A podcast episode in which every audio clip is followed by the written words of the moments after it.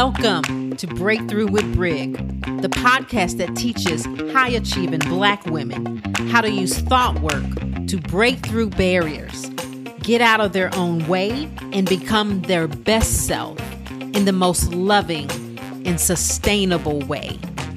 Y'all ready? Let's dig in.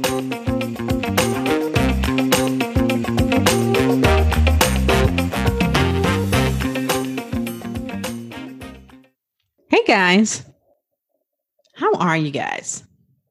I'm doing wonderful. It is in the afternoon. I'm in my office and I just got finished with a great coaching session with one of my clients. And she was talking about how she is doing a new experience. Like we've coached through her value, we've coached through how she wants to be treated and seen at work and how she wants to feel. And because of that, she got offered a new position. And so she's going to the new position. And there was both sadness and there was scared. It was funny because we've been coaching on allowing our emotions and being where you are. So she noticed that she was okay with the sadness, like a little tear came down, while she was out with the family. She didn't make it mean anything. And it was okay. Like, I'm sad. I just get to be where I am. And then, after allowing for the sadness for a couple of days, not making it mean anything, she then felt the emotion of scared and immediately started shutting down and was like, oh no, I got to coach with Brig. This is a problem. We can't do scared, which was so interesting to me because scared is an emotion just like sad was. But for her, she was making scared mean something is wrong. I'm not supposed to be scared. But she didn't apply that to sadness. Sadness was, oh, of course I'm sad.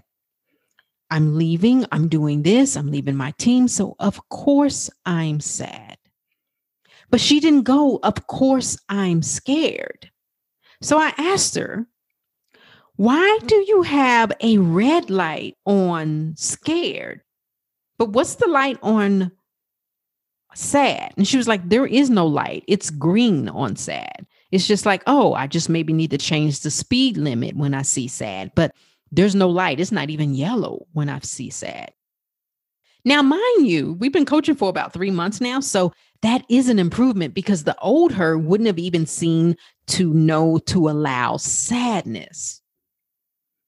But now we had to unpack what the scared was meaning. Why was she feeling scared? And why was it a, she was like, danger, danger, Will Rogers, stop. Why was that the interpretation of this feeling, and emotion, a vibration in her body?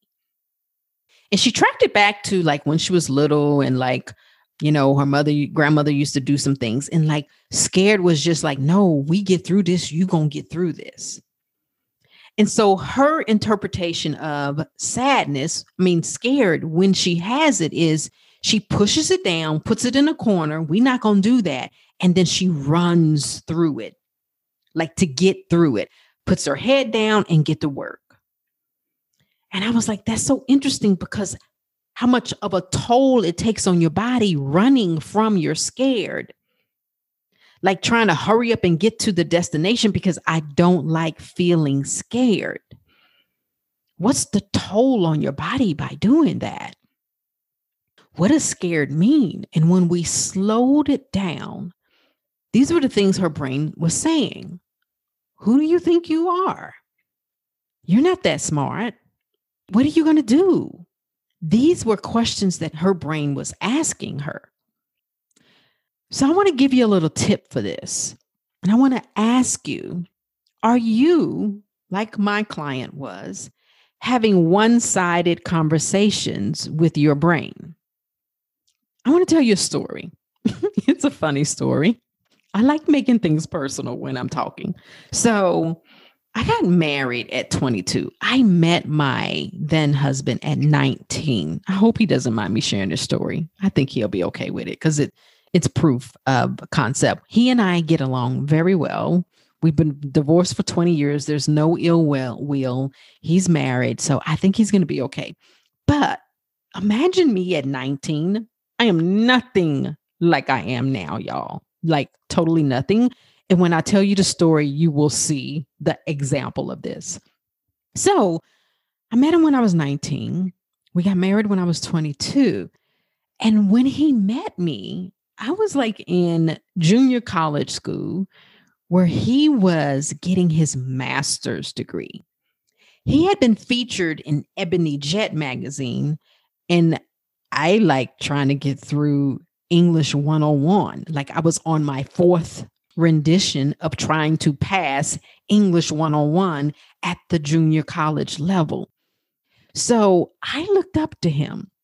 He was the one who like introduced me to self-help. Like he gave me Zig Ziglar tapes and Tony Robbins. And so I looked up to him. And when we got married, there was a point where, as most marriages, we had an argument. I can't even tell you what we were arguing about, but it was our first real argument. And he said some things, and the way he said it, and he used all these big words, like y'all know me, like I don't use big words, and half of the words I use I mispronounce. And if you ever tell me your name, I'm gonna forget or I'm gonna mispronounce it. That's me. That's that's me. So we're arguing, right? And here I am, 22 and like this guy has been featured in Ebony Jet, and he's my husband, and I have nothing but adoration, honor, and respect for him. Right. And we're arguing, and he's saying some things, and it's so organized and systematic, and it's eloquent, and he's using big words. And now it's my time to talk. Well, I didn't. I shut down and I left the house with no shoes on, got in my car and started driving and crying and driving and crying. And I did this for about an hour and I finally ended up at my best friend's house. You know, that good girlfriend. Thank God for good girlfriends, y'all. Like, really, thank God for good girlfriends. So I'm at my good girlfriend's house and she opens up the door and I'm crying and, and snickering and all of that. And she's like, What's wrong? And I'm like, We had an argument. And she's like, okay. So I go in here and I tell her what he says. And I can't even remember what the, like, again, it's been so long, like it was 40 years ago. But like, I don't know what he said. Okay, 30 years ago, because I'm only 57. So maybe whatever, you do the math. Okay.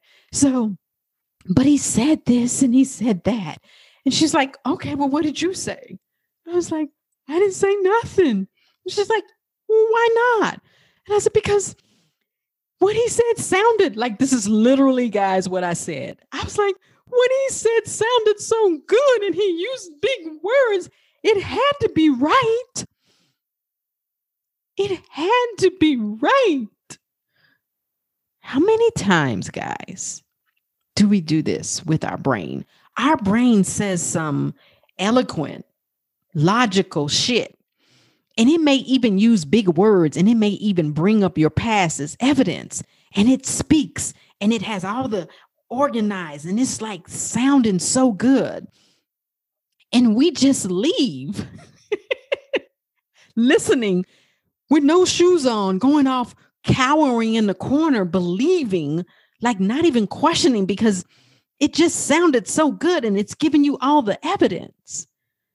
Sometimes you need a good friend and sometimes you need to be your own good friend. And guess what my good friend said to me? She was like, It's your relationship too. You have a say. I don't care if you split your verbs and use all kind of slang. You get to communicate your point of view.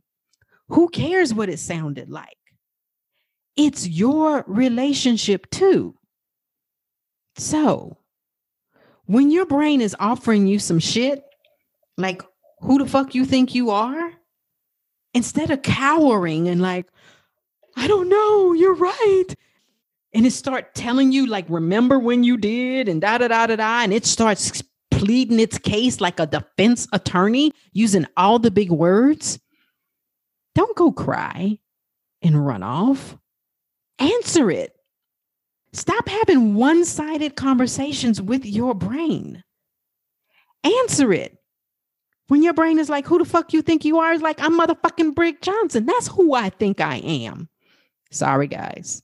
But that's the energy in which I want you to answer your brain. I did this, I did that. Stop having one sided conversations with your brain. Matter of fact, tell your brain what you're doing as opposed to listening to your brain. Because guess what we know about our brain?